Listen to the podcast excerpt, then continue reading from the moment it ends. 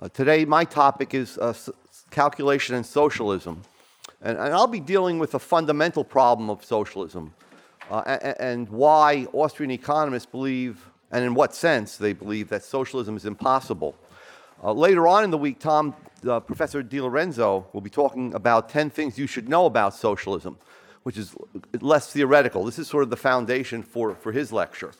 Uh, socialism is unkillable. I mean, the intellectual case for socialism was destroyed by Ludwig von Mises, as we'll see, in the 1920s. Uh, and yet, it keeps rising again from, from the ashes. Uh, we see the movement uh, that Bernie Sand- Sanders led. Um, he is an, uh, an avowed socialist. Uh, but despite the theory, despite the history, there, um, there's something about socialism that attracts people, that, that lures people in. Uh, the word itself implies that there's sort of a unity among people. But what I want to show you today is that it's really uh, the, the, the, the unity, or we might want to call solidarity among, among human beings, is really brought about by the price system. It's brought about by free exchange. Um, really, the sum and substance of society is the voluntary exchange relationship, or at least the fundamental um, element uh, of society. So, what I want to do is to go through the early days of socialism and then Mises' response to that, and then show that um, the attempts of socialists to respond to the intellectual argument all failed abysmally. So, the article that I, I highly recommend is um, Ludwig von Mises' Economic Calculation in a Socialist Commonwealth. And that article appeared in 1920. And I, th- I think it's really the greatest single article in economics in the 20th century. It, ba- it destroyed the intellectual case for socialism. It didn't leave one brick standing on another. The whole edifice of socialism was destroyed. But it was also a, a, a, a breakthrough in the, uh, our understanding of what the function of the price system is. Uh, so we have this available, this uh, in, in, pamphlet form here. There, there's a notable epilogue by a modern Austrian economist, so I, I, highly recommend that you read it through to the end. Um, so initially we had what were called utopian socialists. They all had their little plans about how to make humanity better off. Uh, Charles Fourier, Henri Saint-Simon, and Robert Owen. Okay, the first two were French, the last was British. And they actually tried to put socialism into practice through various communities that they established. Later on, Karl Marx and uh, Friedrich Engels introduced scientific socialism. And as we'll see, this whole idea of scientific socialism was nothing but a ploy. Neither Marx nor Engels said a single word about how a future socialist society would would run. Okay. Whereas, whereas the utopian socialists did this all the time, and they were the laughing stock. The classical economists, as we'll see, destroyed their, their claims for um, socialism. So let's take Charles Fourier, just as an example. Okay, pretty intense guy. He established a plan for uh, what's called the Phalanstère, which was a, a self-contained city and it was modeled after a grand hotel. These guys all had these grandiose ideas about, about how to reconstruct human society. And it was actually based on ancient Greece, on, on the phalanx of ancient Greece, which was a military formation. It was to have 1,600 residents, no more, no less. Okay. All of these guys sort of were uh, what we might call Gnostics. That is, the truth came from within. Uh, there was an intuition that gave them and no one else the uh, uh, insight into what was best for humankind. Each resident will be able to purchase accommodations according to his tastes and income. All residents will be a stockholder. There'll be collective production. Uh, all, all meals would be shared in a communal kitchen. Okay? And dirty work would be shared. So he had very minute instructions about how this whole thing was to work. And he drew it out. That's what it was to look like. Uh, he made a model of it. This is a, a model of, of the Phalanstère. Uh, and that's near my house. That is one of the Phalanstères. It's, it's in New Jersey, Monmouth, New Jersey. That was actually built and uh, was abandoned after a few years. You know, the whole thing fell apart. Pretty spooky place. Haven't been down there, but it'd be a good place to go for Halloween.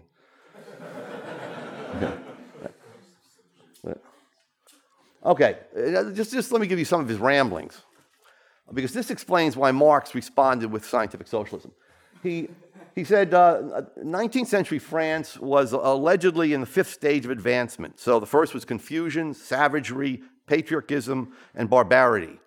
Then, he pointed out that after passing through two more stages, it would approach the upward slope of harmony, the final stage of utter bliss, which would last for 8,000 years. How, how's he know? How does he know this? How do, how do these guys know this stuff? Okay. Well, they have a special, special inner source of knowledge that, you know, that we're not party to. So this is extremely embarrassing to, to socialists like uh, the later socialists like, like Marx. And then history would reverse itself and it would run backwards, back to the first stage. Okay. Uh, there would be a number of, of, uh, of, of um, changes that would accompany that, that stage of harmony for 8,000 years. Um, go back here. Yeah. Six new moons replace the one in existence. I mean, you can read this stuff. I'm not making this stuff up. Uh, a halo uh, would, would circle the North Pole and would shower gentle dew. Um, the seas would turn to Kool Aid. That's not my favorite. yeah. this is my, my favorite. All violent or repulsive beasts would be replaced by their opposites and would be commonplace and serviceable to mankind. There'd be anti lions. they would offer themselves for you to ride. There would be um, anti chickens. They would be roasted already and, and, and fly into human mouths. The human lifespan would, would stretch to 144 years. I mean, he knew this. And five, six of the time, and they're all they're all for free love. Five, six of the time would be devoted to the unrestrained pursuit of, of sexual love. Okay? Free love's part of all these utopian schemes. What did the uh, classical economists say? They said this, this thing is going to collapse. Uh, they, they, were right. I mean, they all, all of those experiments, utopian experiments, collapsed um, because of the incentive problem. Who's going to take out the garbage? Okay? That is, who's going to do the dirty, um, unhealthy jobs like taking out the garbage, going down in, in coal mines and digging out the coal. Um, without the price system and a profit and loss mechanism to give people incentives to do these types of jobs, it would collapse. The response of the, of the utopian socialists was well, a new economic man, or a new um, socialist man would, would evolve, would come about. And the incentive would be to work for the common good. Unfortunately, the classical economists then implicitly accepted that if you could get a new socialist man, and of course they, they were very doubtful about that, the incentive problem, if it was solved, cap- socialism would be as productive as capitalism. That was the problem with the classical economy. They showed that, look, the incentives just aren't there and they're not likely to develop. But they believe that they're, they're or, or they never challenged the um, argument that socialism could be, if there were proper incentives, could be as productive as capitalism. And that's, um, as we'll see where, where Mises comes in. But before Mises, we, we, we get to Marx, he realized that the harm that the, all these crazy schemes were doing to the socialist, um, the, the socialist movement. So he, he undertook a, a brilliant ploy. What he did was uh, to devise the doctrine of what he called scientific socialism. And what that meant was shut up. No one can talk about socialism in the future. Socialism is going to come, come about as inevitably as the sun rises every day. So there's no reason to talk about it, to speculate on it, to try to figure out what it would look like. It was just the next stage of evolution after capitalism. Capitalism had inner contradictions. Um, all the wealth, for example, would be eventually consolidated uh, uh, by a few, few capitalists and there would be you know 10 capitalists left who owned everything, and then the working class would just say, get out of there and just take over everything. So um, the inexorable laws of history, Marx called it, dictated that socialism would replace capitalism just as capitalism replaced feudalism and feudalism replaced the classical slave societies of ancient Greece and Rome. Okay. So if that were true, it was completely unscientific to speculate about what a future social society would look like. Okay. Or to even do anything to try to, to, to, to make socialism come about sooner. So Marx, in his fundamental writings, was an anti-revolutionary. He didn't believe in a welfare state. He thought the welfare state actually postponed socialism in some sense by making the, the workers more hap, uh, happier and, and um, more content with, with, with their situation and so on. Marx's writing, think about his great work. Well, I don't think it's great, but, but, but his magnum opus, which was called what? Capital. He wrote about capitalism and its inner contradictions. He never said a word about socialism. Okay? Because it was unscientific. All right, now, what was Mises' response to this? In, in, in 1919, Mises gave a paper which then was turned into his great article in 1920. And in that paper, he challenged the assumption that if the, the proper incentives existed under socialism, socialism would be as productive as capitalism. So he went beyond the classical economists in this. So basically, what he said is that in a developed industrial economy, okay, with complicated, which, which had very complicated production processes and used many different types of capital goods, hundreds of thousands or millions of different types of capital goods and many different kinds of labor and so on, economic calculation would be impossible without market prices. So a socialist economy, is impossible, okay, because it cannot generate prices for capital goods. So let's look at the argument step by step. The one thing uh, that is true of all socialist schemes is that there will be collective ownership of all the non human means of production. Okay, so all capital goods and all natural resources will be owned by the state, okay, or the state acting in the name of the people. Okay. So that means that since the socialist state is the sole owner of the material factors of production, all the capital goods, natural resources, factories, so on, they can't be exchanged. A person cannot exchange with himself or herself. But if you don't have exchange, number three, you don't have prices. And if you don't have prices, how can you calculate the cost of production?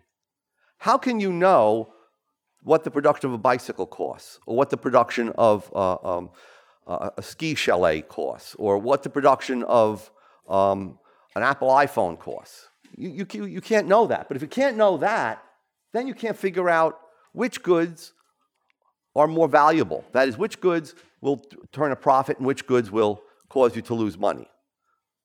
Which goods are the most valuable use of the scarce resources which exist under socialism as, as they do under capitalism? So, therefore, socialist economy is strictly impossible because it cannot allocate resources to their most valuable uses, because there are no prices, because there is one monopoly owner of all of the non human factors of production. Let me give you an example. Well, let me first say, show you this and then give an example. So, the essential mark of socialism isn't that the socialist planner doesn't have enough knowledge, though that's true, but it's something more fundamental. The essential mark of socialism is that one will alone acts. When there's one will, there can be no exchange. There can be no interaction of supply and demand. There can be no prices. There can be no calculation of profits. He goes on and says, It is immaterial whose will it is. The main thing is that the employment of all factors of production is directed by one agency only. It can be a very benevolent agency that wants to help human beings, okay? Or it can be evil and malevolent. It doesn't matter.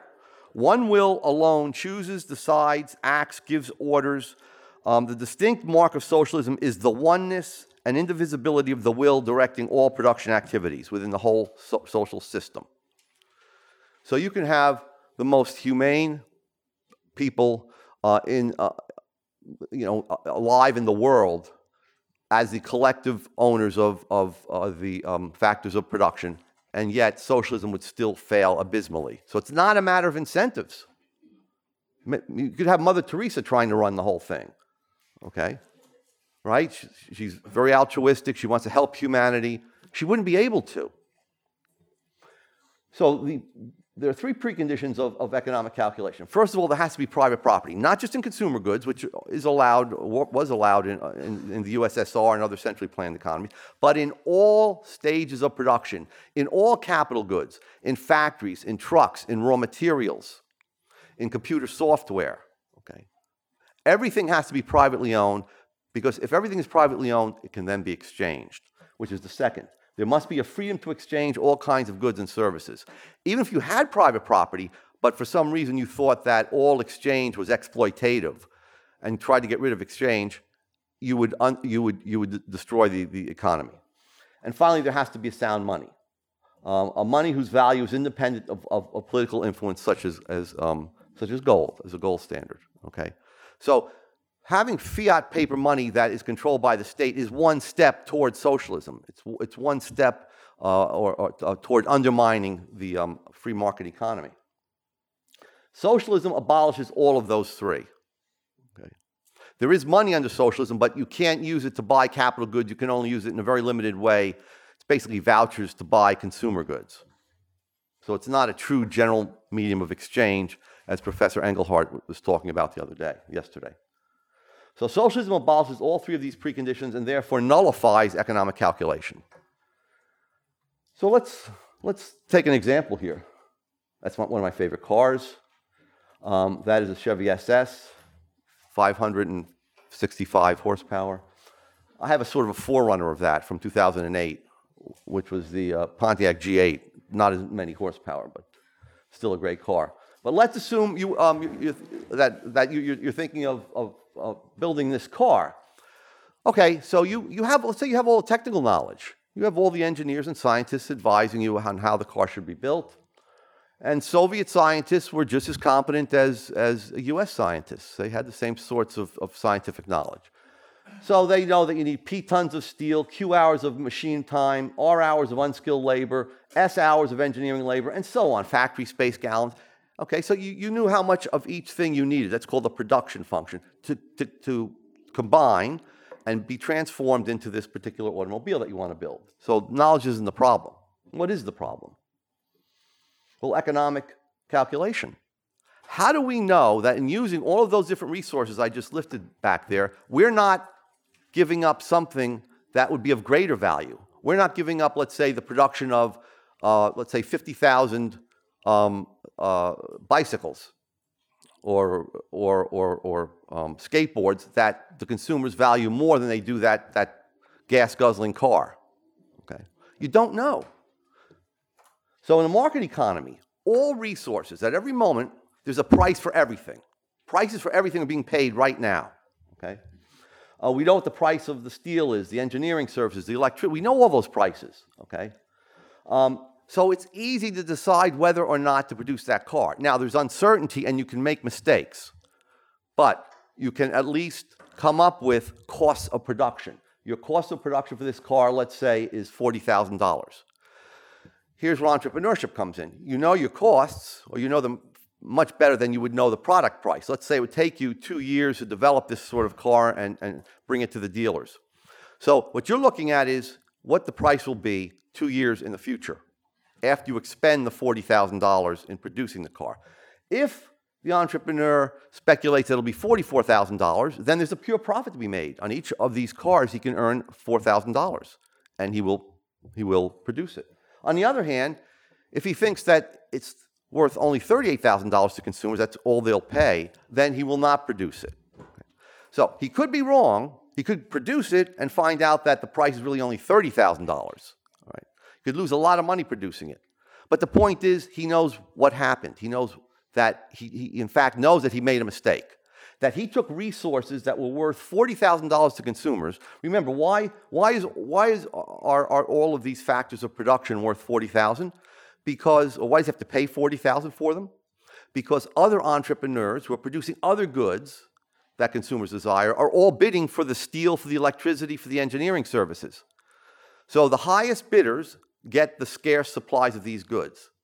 And they're the ones who believe that they can use uh, make the most valuable use of those resources. Okay?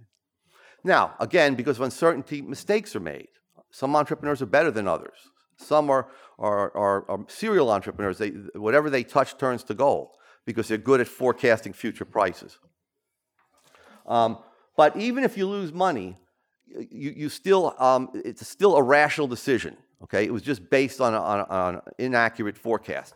Under socialism, if you produce that car, it's totally irrational because you don't know what else you're giving up. There are millions of different things and in different combinations that you could be producing. But without cost of production, um, there's, there's no way to rationally allocate resources. There's no way to rationally make that decision. Also, um, should, sh- how should this car be produced? Should the car be produced very labor intensively maybe using a lot, a lot more people assembling the, the, car. For example, before um, Ford introduced the assembly line into the production of cars, you had six or seven craftsmen making all the parts of the car and then putting it together in a small garage or blacksmith shop uh, in the 1890s, early 1900s. Um, or if you look up the road here, we have a Kia plant, which is you know robotical. I mean, it's, it's some guy pressing a button on computers and then the robots assembling the cars. So should you move, use more capital? Should you have uh, set up a robotized um, uh, assembly plant, or should you have one that uses more workers? Under socialism, you don't know. Okay, you don't know what the cheapest technology is. Should you put a steel a steel bumper on, or should you put a fiberglass bumper on, or should you put a, a, a platinum bumper on the car? What should you make the bumper out of? Well, there's no, you don't know the prices for these things. There's no way to determine that. Okay, let me tell you this little story about my friend. Uh, I grew up with, uh, with a, a, a, a, woman that um, went on to marry a cowboy, a real cowboy. Has a ranch in Montana. There's actually oil on the land. Um, so she moved out there to Montana into a, big, big um, ranch home.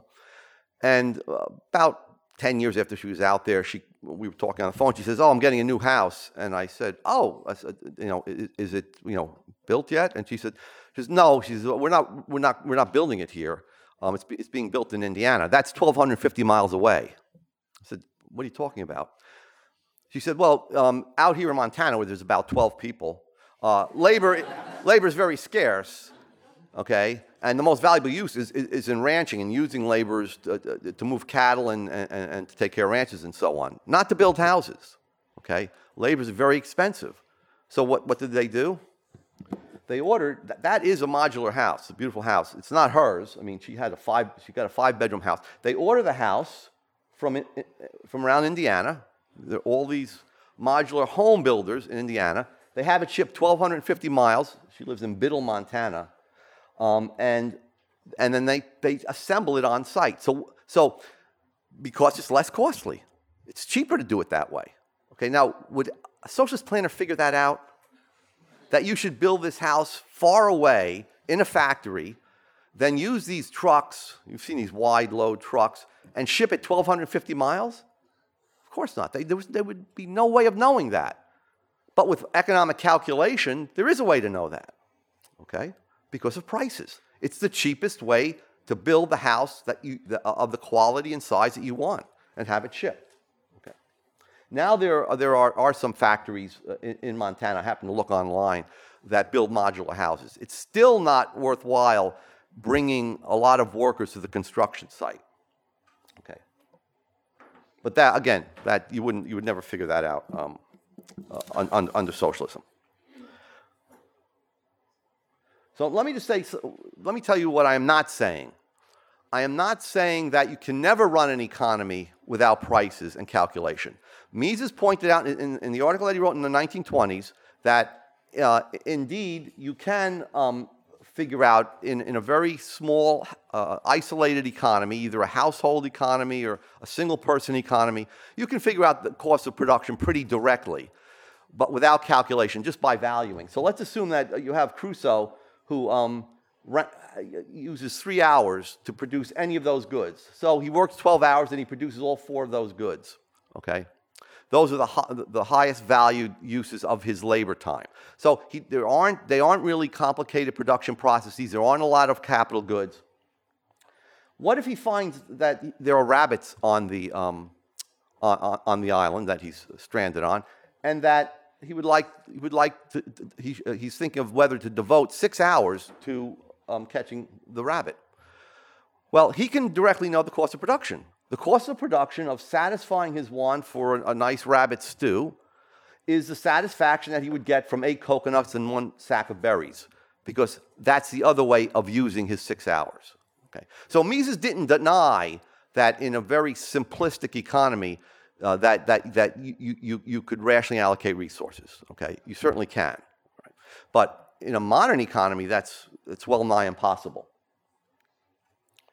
So let's talk a little bit about um, the situation in, in the Soviet Union and some of the outcomes of not having a price system.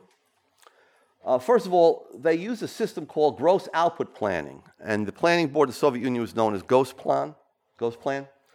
Um, and so what they did under gross output planning was they assigned to each commissar of, of an industry a, a, certain target, okay, that you need to, to give us, um, let's say, 1 million tons of nails uh, this year. That's what you have to produce. So of course, it's a, it's a, uh, it's a situation of mutual lying. They know that they, there's not enough factories to come up with, with a million tons of nails, um, the planners. But they know that the manager is going to lie. So the manager will say, no, no, no, we, we can't, you know, we can, we can give you 800,000 um, tons of nails, but we don't have the capacity to give you a million. And they, they, they argue back and forth. Now, the manager wants the target to be as low as possible so that he can just exceed it, get a nice bonus, okay? Um, and on the other hand, they know, the planners know that he's going to be lying about this. They know the incentives. They know that he knows that if he doesn't meet his target, he's going to have a quick trip to Siberia. Okay.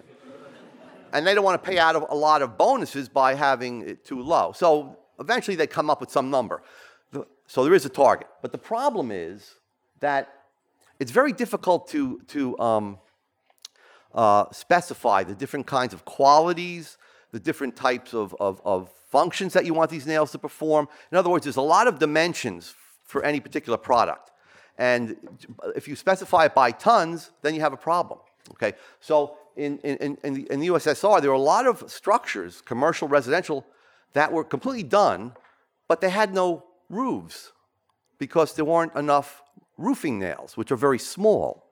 It's easier to make large nails to meet your target of a certain number of tons. Okay, it's much easier. And so this is a famous Soviet car- cartoon. That's his output for the year. So he's telling, he's telling the minister of the industry, the manager of the plant, telling, okay, we met our target. Okay. You laugh about that, but um, during the 1950s, there, when, when Khrushchev, the Soviet dictator, was giving a, a talk, um, Westerners were puzzled when he, he referred to the chandelier industry and started bashing them. It turns out, to meet their quotas, they were making very heavy chandeliers, and a bunch of them came down and killed some of the uh, comrades in their dachas on the Black Sea. Because, again, it's easier to make those types of things. Women always complain because all Russian um, styles look like tents. It was better to make huge. It, it, there, there, was a shortage of children's clothing and, and, of petite sizes. Okay, and we could go on and on with this. Um, uh, there, there, was a joke that was often told, and that was that um, when Khrushchev was uh, uh in a very famous clip, he was at, at the United Nations, and he took his shoe off, and he began banging on, on, on, on the table that he was speaking at, and he, he said, We will bury you. He pointed to the, to the Western leaders. He, and he meant economically, we'll bury you. So when Russian economists and, and, and, US economists got together, the Russian economists said, Yeah, we'll bury you, but we're going to leave Hong Kong so we can copy their prices. Okay. because the Soviet Union lasted as long as it did because it was what Mises calls an island in the middle of a capitalist economy. Just like the post office even though it's terribly inefficient and it doesn't do its job well and, and, and it, it overspends on various things, the post office still is an island in the middle of a, a calculating economy. So it can use certain technology, it knows certain technology is cheaper than other technology and so on. So Mises compared, so when people said, well, look, the Soviet Union lasted for 75 years, Mises said socialism is impossible, therefore Mises is wrong. That's, that's crap. Okay, Mises pointed out in the very first article that he wrote in 1920 that, in fact, there, um, uh, the, that the Soviet Union wasn't a fully um, socialist economy, okay, because it, co- could copy prices. And in fact, the, the, the, Soviets themselves allowed black markets. So there were Beatles albums and blue jeans, denims, and, and so on uh, were permitted on black markets. No, one they looked the other way. They wanted to see what the price of these consumer goods were. Um, they also allowed uh, um, uh, what was called blat, B-L-A-T. It was a form of bribery. So there were, there were these people that would go between different firms. Some firms had too much wood, not enough steel. Uh, other firms had uh, uh, big nails and needed smaller nails. So they facilitated this exchange. So they, had, they used prices. The only true socialism existed um, between 1919 and 1921, um, and that was uh, war. Was called war communism, and there Lenin tried to get rid of all prices, and what he wound up doing was causing um, havoc. So what, what, what happened was that there were shortages everywhere. They couldn't figure out what to produce. People began to take their furniture and burn that for firewood during the winter. And then they began to burn parts of their houses. And then they just left. And then they, the cities were being drained of people as they went out in small groups and tried to scavenge and hunt and, and grow things in the countryside. So, yeah, socialism can work. Socialism can work for small predatory groups of, of human beings. It cannot work where you have cities and skyscrapers and complicated production processes. Okay, so let me just say something about uh, the market uh, very quickly. So I'm going to use a fancy word appraisement. Appraisement means really to figure out the value of something, okay? In this case, it's to figure out the prices of something. So the process by which the market economy um, is driven by entrepreneurs, uh, which determines the money price of all resources to be used in economic calculation of costs of production. So what I'm saying here is that entrepreneurs are central in the formation of prices. And I'll give you a little, a little schema. So let's look at the entrepreneurs in the middle, okay? Here's what they do. They look to the future. They know what cars are priced at today. They know what, what uh, iPhones are priced at today. They know, they know the, they've experienced the prices uh, uh, of today, which are really the past. They don't use those prices to make their calculations because some of them are co- trying to come up with a new type of car that might take three years. So they're, they're, they're starting with the price of cars today and then trying to figure out how people's tastes will change, how technology will change in the next three years so that they can figure out what the price of the future good is. So all of these entrepreneurs in different industries try to figure out prices in future markets. They forecast them. Then, based on those prices, okay, so they, they look to the future, then they look to, to, to, the, to today and they say, okay, given the prices I think I can get for this new electric car, how much should I bid for the steel, for the, um, the, the, the, the special battery that has to go into the car, and so on? And all of them bidding together creates the demand for the different kinds of, of, of, resources. And then the supply of resources is supplied by the owners, the laborers, the, the landowners, the people who have um, uh, steel factories, and so on. So you have a supply and demand, and you have a price for every single thing that you can conceive of. Right? So you have a whole structure of prices, and that's what allows that's what allows um, calculation. Mises called that the intellectual division of labor. We are all involved in it. Okay, uh, all of us, capitalists, entrepreneurs, laborers, and, and, and, consumers, we all go into the market with certain valuations, with certain things that we value more than other things. And then we make our choices about what to purchase and what not to purchase. And we, we, we then make the exchange. Those exchanges then generate the prices for everything. So that the price system is really a genuinely social phenomenon. In some sense, capitalism is socialism in this sense that we all are bound together in generating a structure, a structure of prices that can be used to calculate. No one person, no one mind, no one will can figure out what those prices should be. Okay? So even though human beings all contribute a little bit to, the, to creating the price system, it transcends any single human will or human mind, no matter how smart the people are, no matter how large the group is, if you're act, acting um, as one person or as a group and there's no exchange, you cannot have calculation. Therefore, you cannot have uh, a rational economy. Uh, there was a, a, famous Star, Star Trek episode called The Empath, the original Star Trek. I, don't like the, the sequels. Um, So uh, the empath was this, this uh, woman who, uh, on this planet, who anytime anyone was injured, one of the, I think Kirk was injured, she immediately felt his pain, his emotion, you know, his values, what he was feeling, and so on. So let's say you even had an empath like this woman who could register all the feelings of those people around her and could figure out what everyone, um, how every, everyone sort of subjectively valued things. She still could not figure out the price system because she still could not exchange based on those values. Okay. So you need society. And finally, the, the price structure allows entrepreneurs to compute the money cost of anything you can conceive of.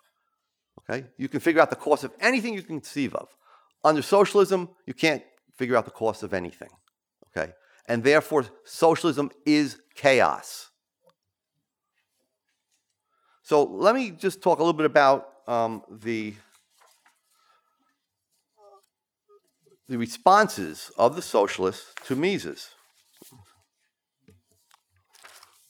So there, there, were a number of, of, of, naive responses. These were just straight out Marxists. They were fanatical Marxists in the 1920s who tried to answer Mises' article. They were mainly German. So the first one was calculation in kind. There was a, a fanatical Marxist named Otto Neurath and what he said was, What's the big deal about calculation? What is Mises making such a big deal about it? He said, We will just figure out cost of production in, by adding up the natural units. We will add up the natural uh, tons of steel, the kilowatts of electricity, the, the gallons of paint. Okay, what's the problem with that? It defies the basic law of arithmetic, idiot. You can't, you can't add apples and oranges, right? I mean, that's so that, that's ridiculous. There's no common denominator. Okay. Other Marxists said, well, labor hours are homogeneous. That's the thing. To add, add anything up, they have to have, be in homogeneous units. Labor hours are homogeneous units. And therefore, we can add up the different amounts of labor hours. Okay? How much we'll pay people in, in vouchers that say labor hours, and then we'll figure out the, the amount of labor hours that each good took to, to, to, produce. And then people will use their vouchers for labor hours to buy, buy the goods. And so we'll calculate that in that way. Okay. Um, okay, so what's the first problem with that? Is labor uh, really homogeneous? Is a, a cashier at McDonald's uh, really um, an hour of, of, that person's labor really equal to an hour of uh, labor of a brain surgeon or a software engineer? Of course not. So labor hours are heterogeneous. You can't add them up. There's no way to add them up. Um, also, even in the same profession, is an hour of Le- LeBron James's time on the basketball court really equal to that gawky 12th man sitting on the, on the bench to, to an hour? Of course not. Okay. So that, that, that's just a naive response. It makes no sense. And finally, it ignores the fact that the, the, the um, productivity of your labor, how much you can produce, changes depending on how many capital goods you use and how many natural resources you use. Okay? So it ignores capital goods and, and natural resources, so it would waste them. It wouldn't know how to allocate capital goods and, and natural resources. Uh, the third um, response was, well, here's what we're going to do. We're going to tell the managers, the cap, we're not going to fire the capitalist managers. On the first day of socialism, we're going to tell them, just do what you did yesterday, which was the last day of capitalism. Okay, everything was working, just do the same thing. Okay. Obviously, in an economy where there is absolutely no change, where people's tastes don't change, where technology doesn't improve, where uh, natural resources aren't depleted or new ones found, in that sort of an economy where you just have robots, if nothing ever changes, people are just robots, they, they buy and, and eat the same things, then of course, yeah, that would work. But that's not our economy. Our economy is an economy of inexorable and constant change. It's continually changing. We're changing the things that we like. There are fads that come and go. Technology is rapidly improving. Okay? So the bottom line is you have to produce new things. You have to continually adjust the economy to changes in the, what we call the economic data. The only way to know how to adjust production for each entrepreneur, how, how to adjust what to produce, what not to produce, to stop producing something he has been producing and to start producing something new, he has to know profits and losses. In order to know profits and losses, you have to have exchange. Okay? So we do not live in a static economy, we live in a dynamic economy. So all of these were simply failed responses to Mises.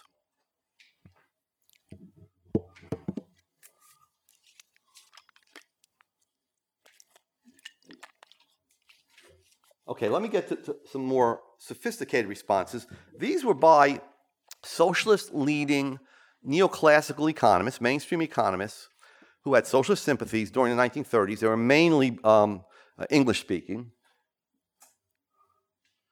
So uh, there was something called the trial and error method, a market socialism, um, and a mathematical solution. Let me just mention that Oskar Lange was a, a, a, Polish economist who was trained at the University of Chicago, so he was a neoclassical economist. He knew, knew economics.